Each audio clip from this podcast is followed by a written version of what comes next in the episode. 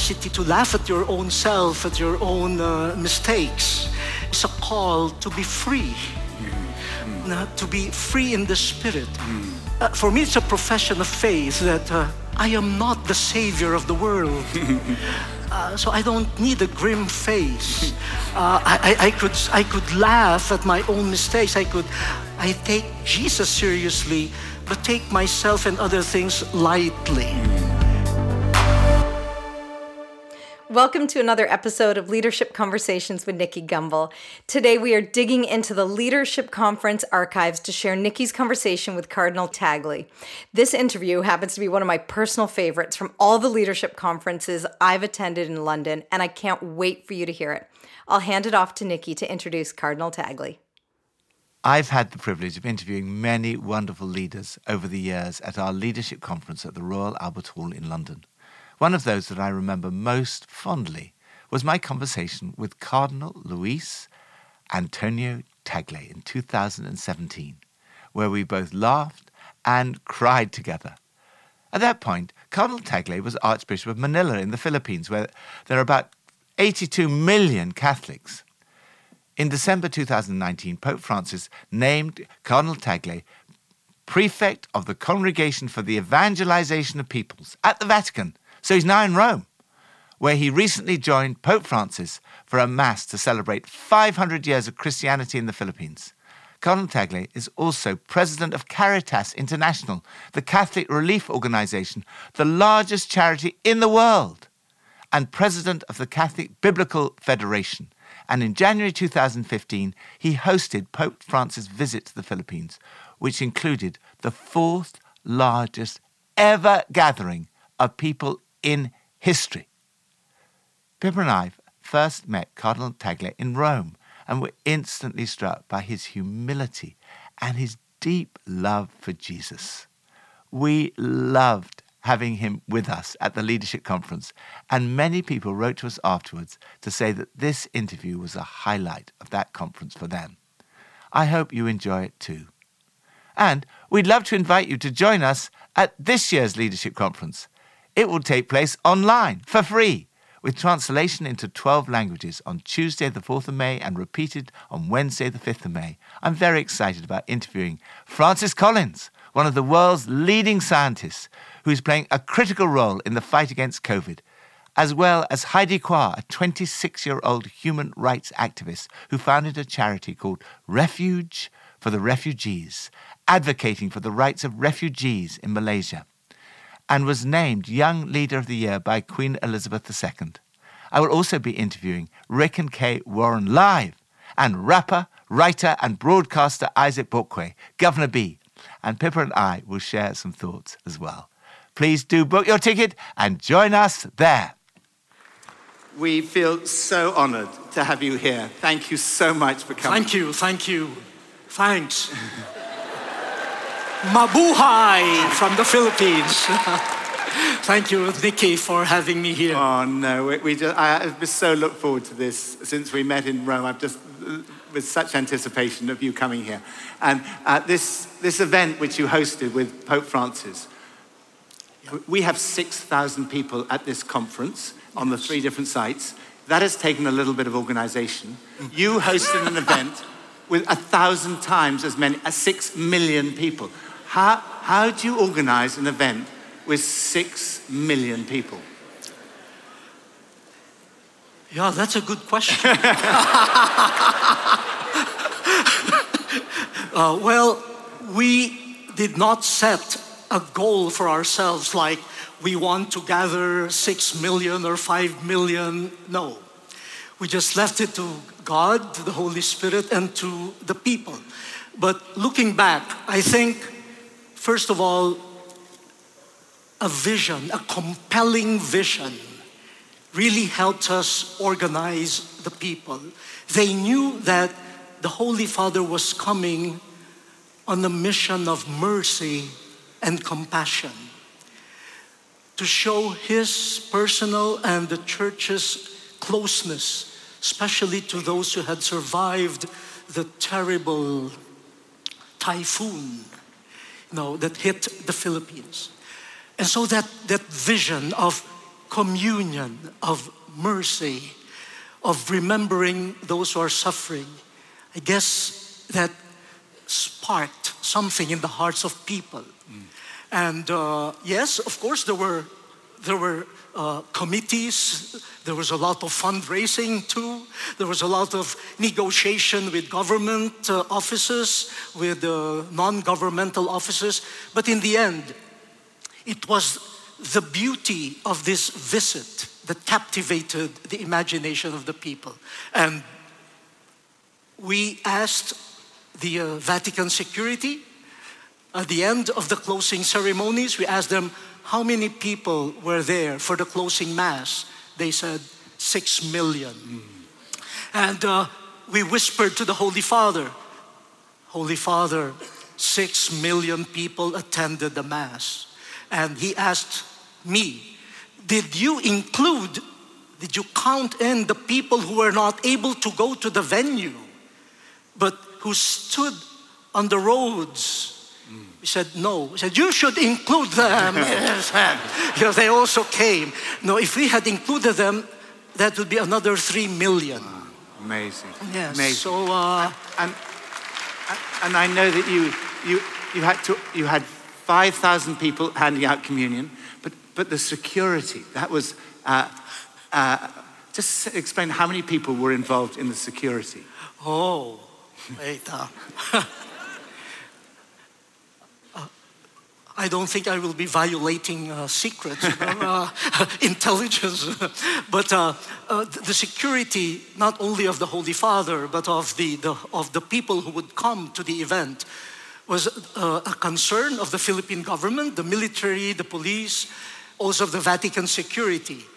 But they had to coordinate with the church. At one point, with all the plans for a very stringent type of security approach, uh, th- those of us bishops and priests attending the meeting told them, there is no point bringing the Holy Father to the Philippines and but yet preventing people from seeing him, from coming close to him, or he seeing people. Uh, so we said, let the people protect the Pope.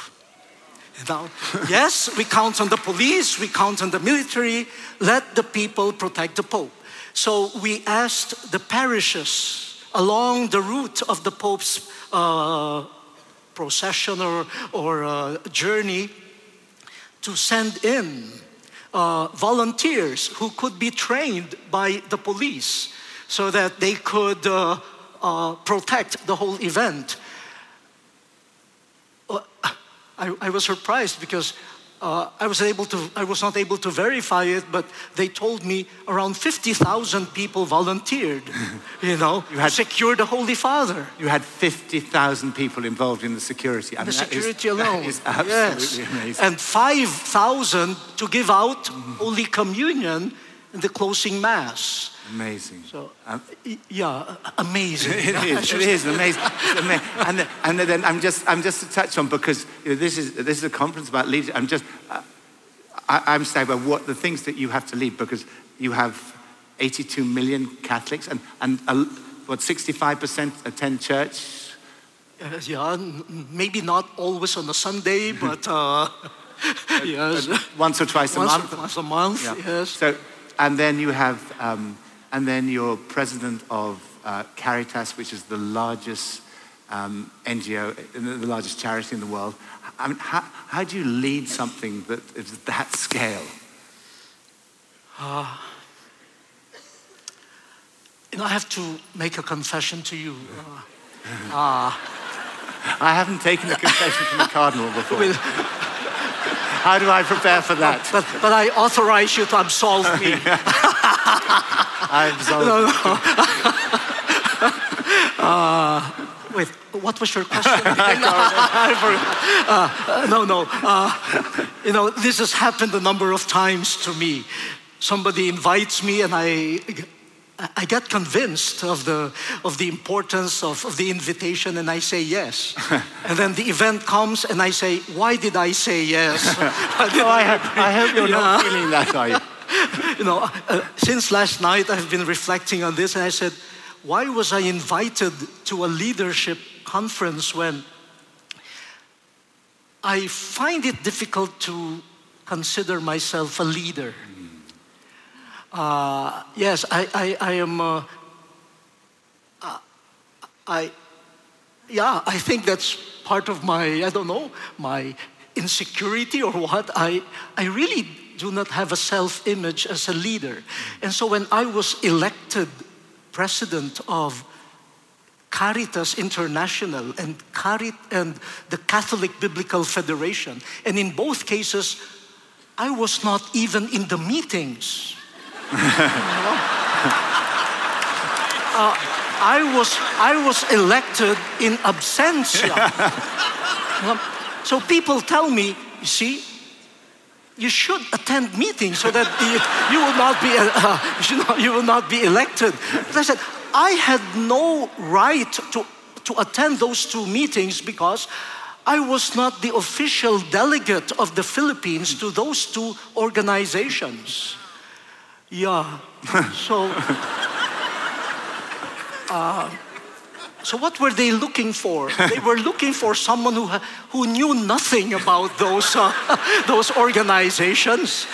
And uh, I think that is an important element of leadership, especially of, of these worldwide federations. The, the, Caritas International is a, a federation of uh, national Caritas organizations. Uh, and uh, each national Caritas organization is the official charity service arm of the Catholic Bishops' Conference of a particular country. So the federation is uh, composed of the members authorized by their respective episcopal or bishops' conferences. Mm. And the, uh, the work of Caritas is to really to respond in charity mm. to every humanitarian crisis. And Caritas serves not only Catholics. You are in need, then you fall within the ambit of the love and service of Caritas. Mm. Then the, Bab- the Biblical Federation uh, was started after the Second Vatican Council. Its main objective then was to provide translations of the Word of God to people so that there will be easy access to the Word of God. But it has since evolved. So now, uh, organizations related to biblical animation, uh, are members of this federation. Uh, there are more than 300 member uh, organizations coming from 126 countries. So you're asking me how I manage. I, I don't even try. I don't even try to manage. I, I, I get crazy, you know. But confederation, uh, as confederations, they are supposed to live out the spirit of communion, mm. mutuality, learning from one another, and uh, sharing of gifts. Mm. So I, I just try to facilitate that. Mm. You know, and there are people who are more uh, knowledgeable about the management, administrative areas. So I go to different countries. I smile, you know. I try to build bridges. I try to offer projects, and uh, yeah. Uh, is that a satisfactory answer? It's a wonderful answer. it's a wonderful answer. you, you, you smile a lot and you laugh a lot, and you have a reputation for making the Pope laugh. You, you, in your meetings with him, because you're very close, uh, you, you know, with all the meetings that you have. Um, Say a little bit about laughter, because that's a very important part of your ministry, isn't it? it's to me, anyway. We've laughed so much together. Yeah. Uh, I have not developed a theology of laughter. but, uh, uh, uh, but for me, uh, it, it is part of uh, what I would call, in a more generic sense, uh, what I would call spirituality, living in the spirit. Uh, a sense of humor, a capacity to smile, a capacity to laugh, to laugh at your own self, at your own uh, mistakes, or is a call to, to be free, mm. to be free in the spirit. Uh, for me, it's a profession of faith that uh, I, I am not the savior of the world. Uh, so I don't need a grim face. Uh, I, I, I, could, I could laugh at my own mistakes. I could, I could take things seriously. I take Jesus seriously, but take myself and other things lightly. Mm. It is a profession of faith for mm. me. Mm. And uh,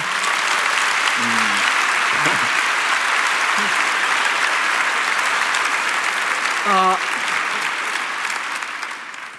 but at the same time, uh, I discovered that in the Philippines, including myself, we smile a lot, we laugh a lot because we cry a lot. Mm. Mm. People who have suffered know how to smile. Mm. Those who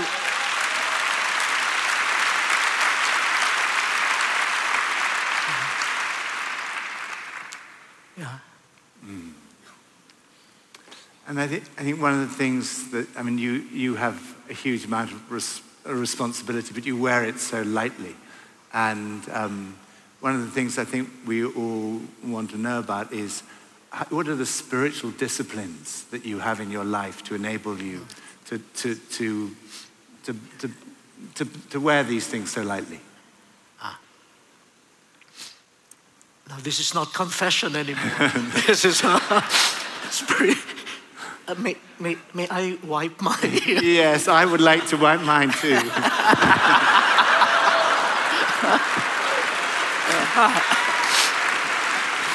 ah. Yeah. Uh, uh, uh, uh yeah, okay. Uh, I, I, am sharing this uh, not because I, I want to present myself as a model in the spiritual life, but since you're asking, I might as well share. I, I make sure that every day I spend the early part of the morning, you know, uh, in prayer and especially the meditation on the Word of God. I use the readings prescribed for the liturgy of the uh, Catholic, uh, the Mass. And if I know that I have an, uh, an appointment early in the morning, I try to wake up earlier mm. so that I could have at least a full hour for such uh, meditation. Mm. I don't always get insights. The Holy Spirit talks to you daily, huh? No, no, no. Right, all right, all right. No. Come, Holy Spirit. Ah. Ah. You caught me out. No, definitely ah. not. I pray daily that He will. But as I advance in age, you're the second youngest cardinal, aren't you? Not anymore. but as I advance in age, I, I, I'm getting less and less of those insights. Hmm. Uh, my prayer is just being there mm. yeah. with the Lord and just allowing myself to be there mm. And just letting God know that I am there, mm. that I believe that He is there, even if I don't get anything. Mm. But for me, it is important. It, it, it teaches me to be open. For in the end, prayer is not just about insights, but it's the openness of the person to God and the openness of the person to the others. And of course, the daily Eucharist. But I have learned from my, my seminary mentors who were Jesuit priests to do the examination of consciousness. And Explain how that works. For those of us who Yeah. haven't the benefit of. Yeah, okay. Uh, uh, when we talk about consciousness, that means the, uh, the inner movements. They may be thoughts, feelings, desires that came to me or that uh, were generated in me. So I, and, uh, and part of the examination is to look through like uh, from your waking hours up to lunchtime. What were the movements in your mind, in your hearts that came during those hours? And try to recall how did they start? And if you cannot even identify what was the starting point or the cause, you ask also, where would that movement lead you? If you pursue that movement, will it lead you to the fruit of the Holy Spirit? Kindness, patience, love, or will it lead you to the ways of the world? And so you, in a way, discern how is the Spirit working in you and how is the enemy also working in you. And having been forewarned by that type of examine, then hopefully by the second half of the day, you are already vigilant. When those same movements come, you say, aha, aha, this will lead me to revenge. Mm. If I follow this move, mm. aha, this will lead me to patience, so I will follow this. Mm. So uh, uh, uh, I, I, I, I try my best to do it twice a day. One at midday before lunch, so that I could review the morning, and the other one before going to bed, so that I could review the afternoon. It has helped me a lot. It has helped me a lot to get to get to know myself and also to see how the various movements, you know, are at work and are even at uh, are struggling in the battlefield of, of myself. Sounds boring. No, it does Oh, no, not sound oh, boring. No, I think it's immensely challenging. I, I find it personally immensely challenging. Uh, Tell me, what, what is the hardest thing about your job?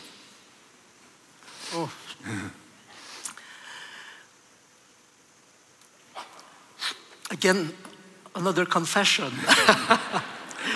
Uh, I don't know whether this is a difficulty or a fault on my part. I, I ask God to forgive me uh, because one of the hardest things is that I think I have not fully accepted the fact that I am a bishop. Uh, and now that I am a cardinal, I, it, it's a, uh, again, it's, it was not part of my, my dreams, you know, not part of my self uh, image. I, I, I, I continue struggling with that. And I ask pardon of the Lord for, for maybe disobedience or ingratitude for uh, not receiving this gift fully. Uh, but but I, I, I, I- I try to abandon myself and to accept, to accept, yes, I think you know what you are doing, Lord. I think you know whom you are calling. Uh, I have nothing to boast of. You know, I don't know how to become a bishop. Uh, yeah, so this is just pure faith for me. And so, if there is, if I could call it a difficulty, a struggle, it is a struggle in faith, accepting that God is putting His trust in a person like me. But uh, other things, you know, that uh, uh, I find uh, also quite interiorly burdensome is people come bearing their burdens, their concerns, the families and the, the young people with their confusions and everything. And I have this notion of being a leader as a problem solver, you know. You come with a problem to me, and I feel compelled to provide a solution. And I get frustrated because I, I, I don't find solutions, you know. But I've learned lessons from that too. That very often people come to us not with problems. And so our approach is wrong because we're trying to look for solutions, but solutions are for problems. But many people don't have problems, they have dilemmas. And dilemmas don't have solutions. Then I am at peace. Why are you burdening yourself with finding a solution when there is no solution to a dilemma? A dilemma is a problem that does not disappear. Mm. It's even part of a mystery. When I was younger, there was this movie, The Sound of Music, you mm-hmm. know, and uh, uh, the, the mother superior of the convent asked, How do you solve a problem like Maria? Is Pippa a problem? no, certainly not. Is she a mystery? Uh, sometimes. Yeah. So, yeah. Now, sorry. That's, that's not part of the script. but, uh, yeah, but I get liberated and I say, yeah, you're punishing yourself looking for solutions when you, before you is not a problem that could be responded to with a solution. Before you is a dilemma. And I've learned from people who have, have faced dilemmas that when you are before a dilemma, you don't look for a solution, mm. you look for meaning. And try to help people in the dilemma to survive, to float when they find meaning. But meaning is conveyed not through theories, but through stories, through narrative. You tell stories. So for me, a leader should be a storyteller. But how but again, how can you tell stories if you do not listen to the stories of other people? If you don't listen to the stories of Jesus? If you don't listen to the stories of the Spirit at work in your life? Yeah, it's, it's a pain, painful experience. You want to help with the solution and you feel helpless. Uh, I remember when Pope Francis visited the Philippines, he had an encounter with the youth. And there were some representatives of the young people who addressed the Holy Father with questions. One of them was a street girl. And she spoke to the Holy Father in the Filipino language. Her question was this Why does God allow innocent children like us to suffer? Then she she started crying and sobbing. The Holy Father turned to me and said, Why is she crying? What did she say? So I translated for him. And the Holy Father just shook his head and embraced the girl. Mm. And the, the Pope departed from his prepared speech and, and told the girl, There are some questions that don't have answers, easy answers. But don't be afraid to cry. Maybe our tears could cleanse our eyes and make us see more clearly. At that point, I suffered. I had wanted to give that girl a clear answer. But I had no clear answer, too. But at that point of helplessness, I also knew I was united with that girl. She was helpless. I was helpless. So helplessness could bring us together. Mm. A point of communion. Mm. I was not a cardinal. She was not a street girl. We were just both creatures, children of God, asking the same questions. Mm. Yeah. And so on. Amazing. Amazing.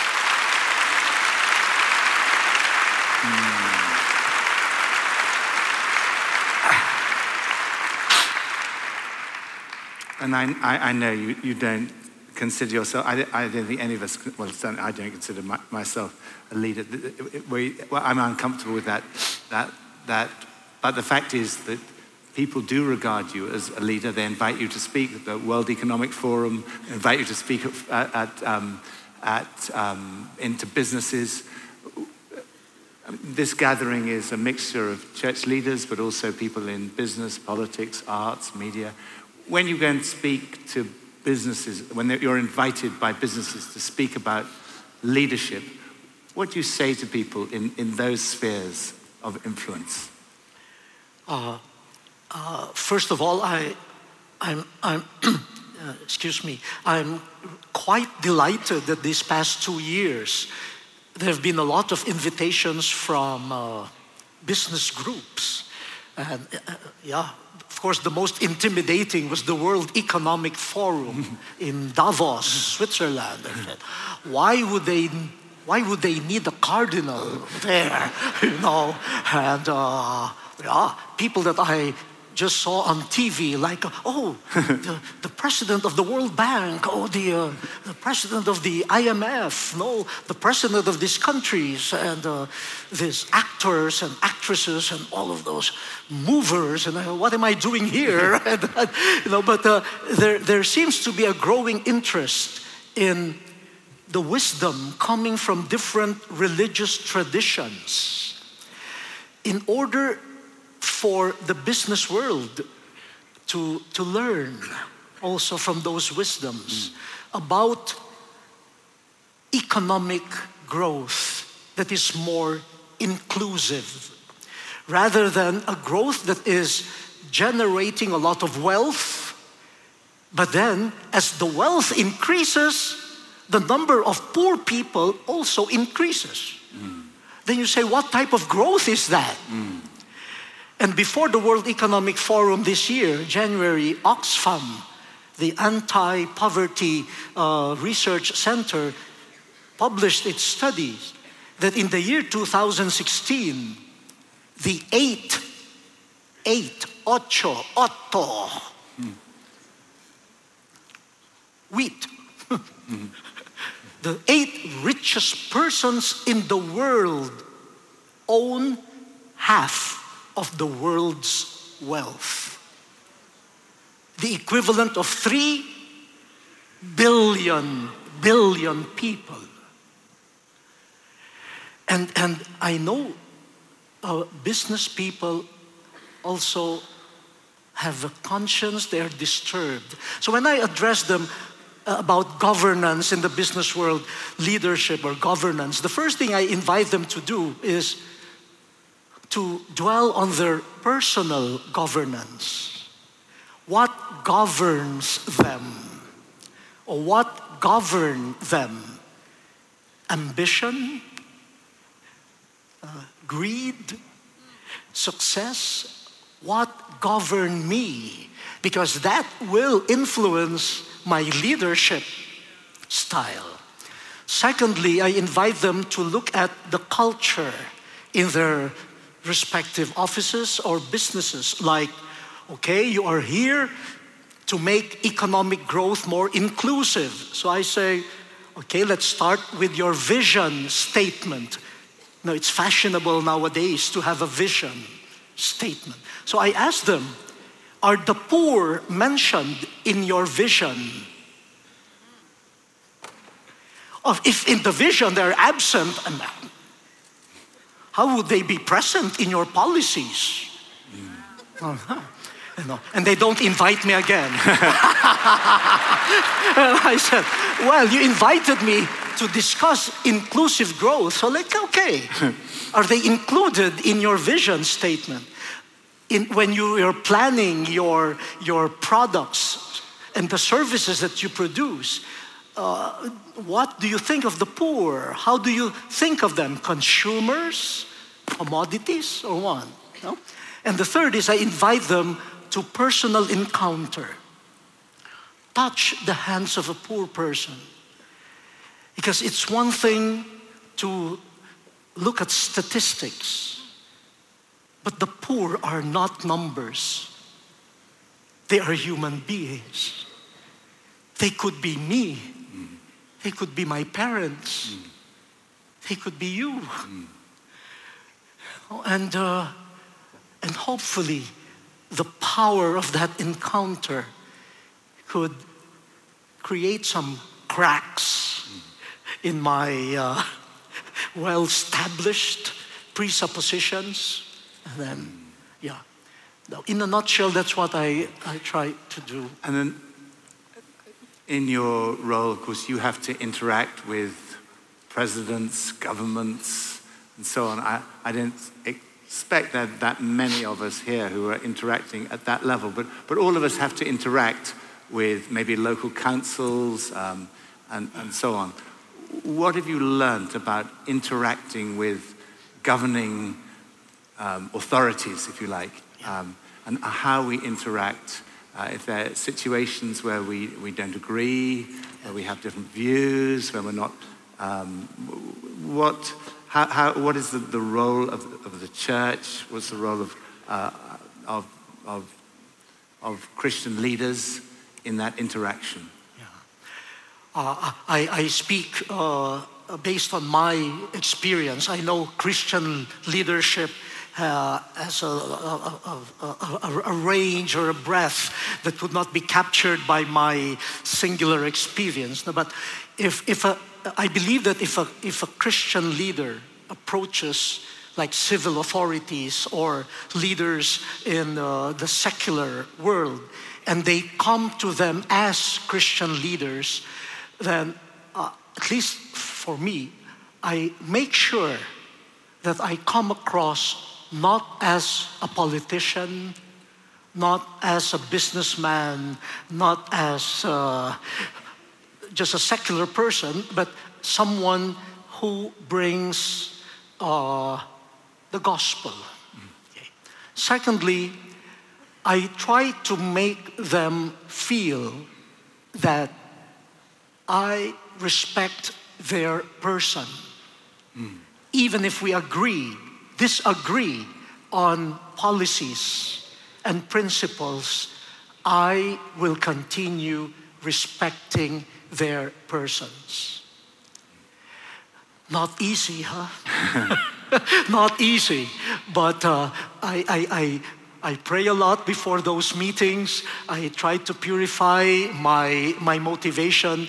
And I ask the Holy Spirit to help me show that respect for the person, even when I know the person holds positions that are not only contrary, but even, oh, sometimes really belligerent towards my position.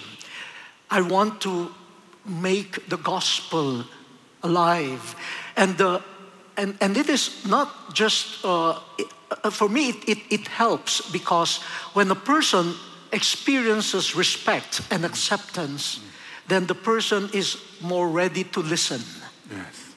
So, in a way, I try my best also to create the condition so that the other person would at least give the gospel message a hearing.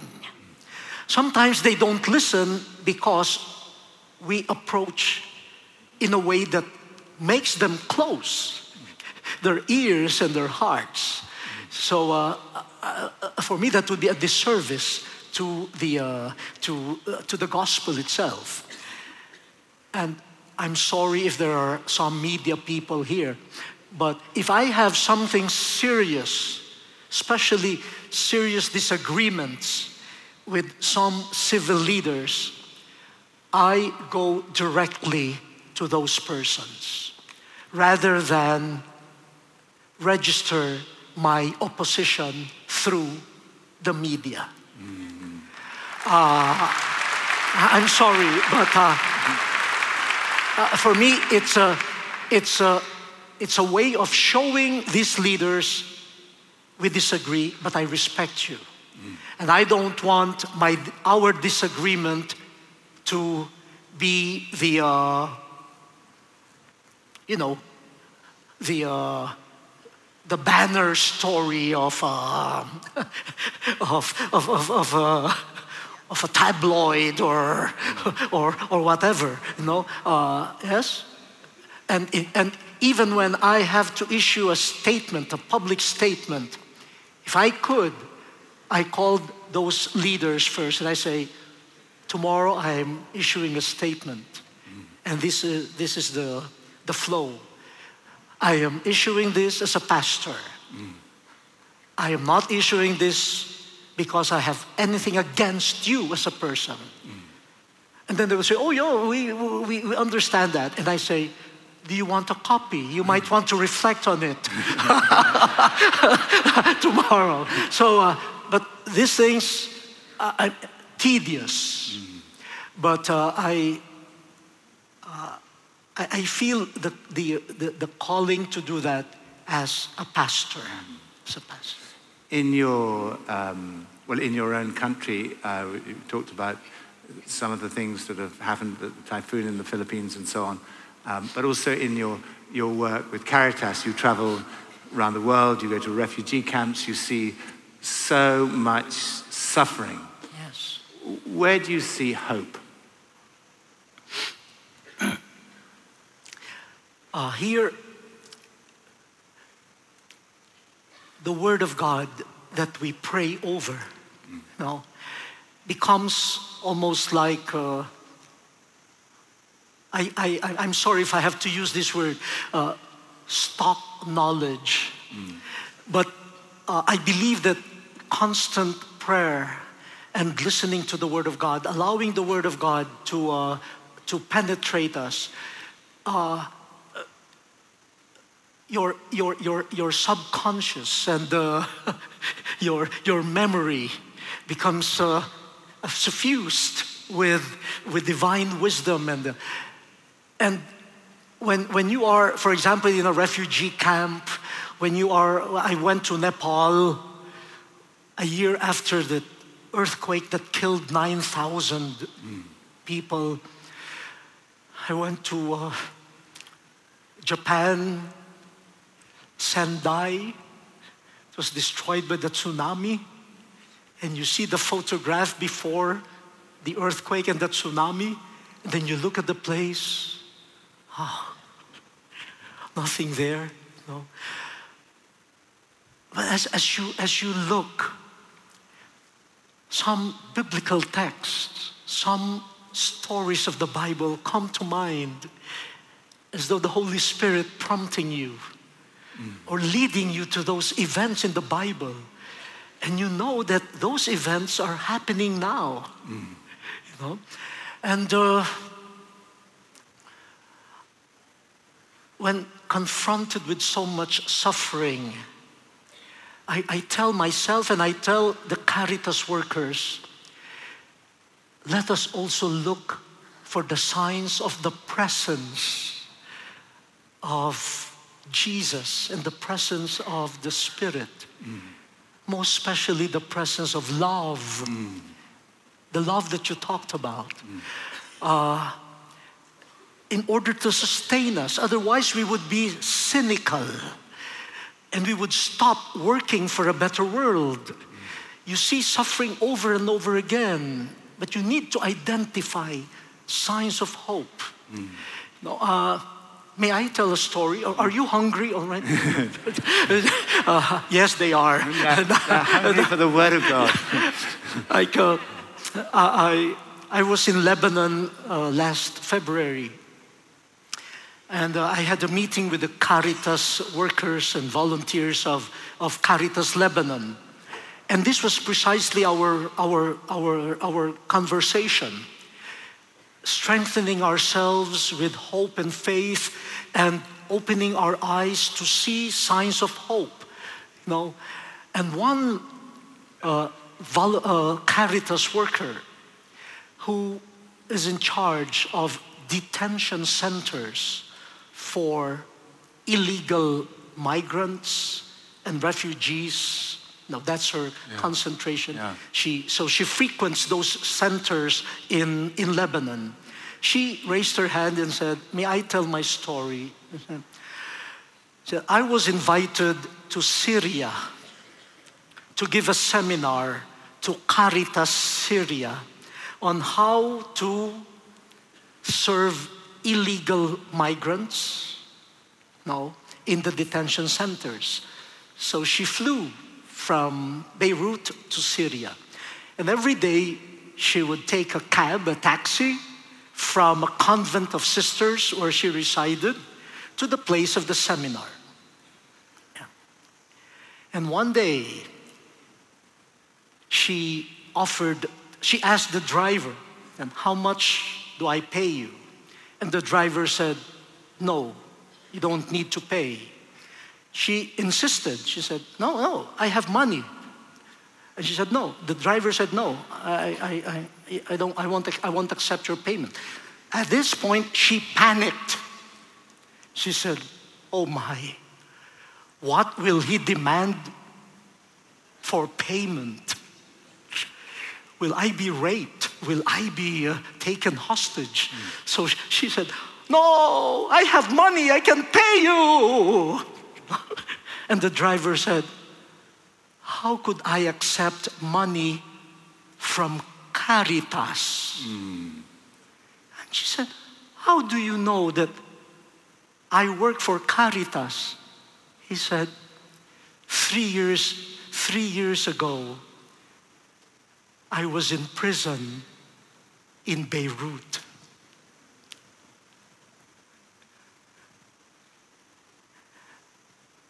And one evening, I had a terrible headache, but nobody gave me medicine. You passed by. I asked you for medicine, and you gave me one. your face has been printed in my heart. Mm. Three years later, he was able to say, Thank you mm. to this woman.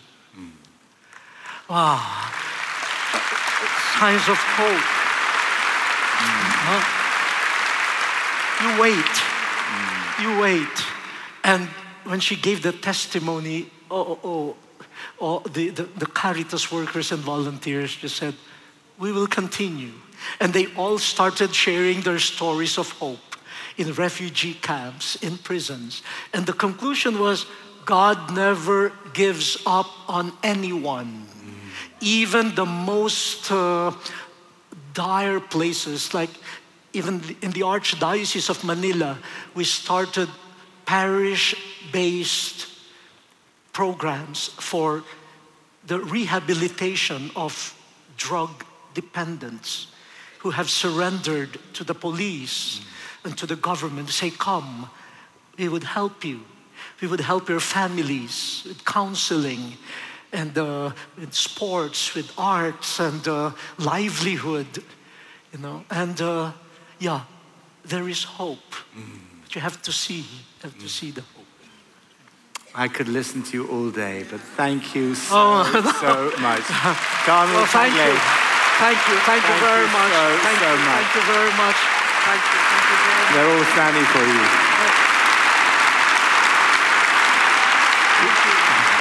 Will you, will you pray a blessing over us? We'd like to. Thank you. Thank you. Thank you. thank you.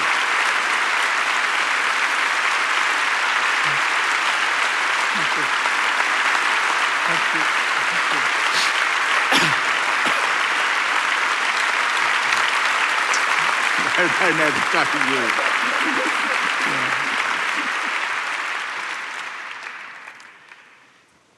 As we thank God, we also ask for God's blessing. May the Lord bless you and keep you. May the Lord let his face shine upon you and be gracious to you. May the Lord look upon you kindly and grant you peace. In Jesus' name, Amen. Amen. Thank you. Thank you. Amen. Enjoy your lunch. Thank you so much. Thank you so much. Thank you so much. Didn't I tell you that would be amazing? Don't you just love his laugh? Thank you, Cardinal Tagle. Hearing this for a second time was a true joy. For our next episode, Nicky is sitting down with Archbishop Thabo Makgoba. He's the current Archbishop of Cape Town, South Africa, and is the youngest leader to ever be elected to this position. I am so looking forward to hearing what he and Nicky chat about. Well, thanks for joining us. We'll see you in two weeks' time for Nicky's conversation with Archbishop Thabo Makgoba. Bye for now.